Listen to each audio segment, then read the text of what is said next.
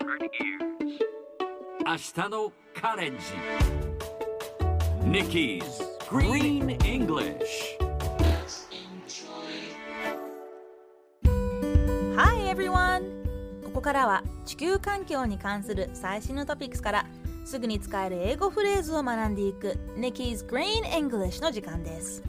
早速今日のトピックを Check it out!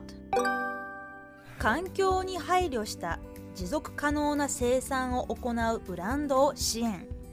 ザランドサステナビリティアワードが創設。これはかねてより環境へ配慮した指針を示し2023年以降はエコブランドしか取り扱わない決定を下しているファッション EC 企業ザランドとコペンハーゲンファッションウィークがパートナーシップを組み持続可能な産業への貢献を奨励することを目的に創設されたアワードです。その初代グランプリに3姉妹で手掛けるスウェーデンのブランドハウス・オブ・ダグマーが選ばれました。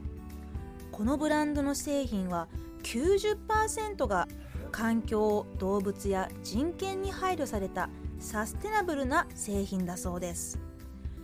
さてこの話題を英語で言うとこんな感じ The Zalando Sustainability Award aims to encourage fashion brands to contribute to a more sustainable future 今日はこの中から aim to をピックアップします aim to AIM aim に to to がつきます aim は狙いを定める志す目指す何々するつもりといった意味の言葉です。目的達成のために強い意志が感じられるニュアンスです。例えば私は世界一の歌手を目指します。I aim to be the world's greatest singer 私たちはオープンで多様性のある職場づくりを志します。We aim to create an open and diverse workplace. ちなみに aim に for をつけて aim for とすると名詞を狙うになります。例えば有名な漫画エースを狙え。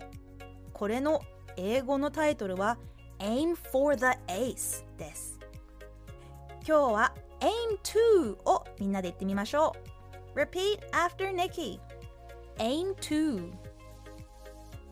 Yes いい感じです。Aim to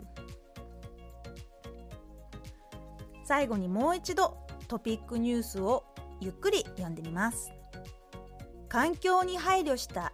持続可能な生産を行うブランドを支援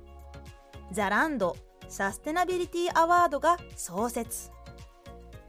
The Zalando Sustainability Award aims to encourage fashion brands to contribute to a more sustainable future 聞き取れましたか今日の Nikki's Green English はここまでしっかり復習したい方はポッドキャストでアーカイブしています通勤通学お仕事や家事の合間にチェックしてください See you next time!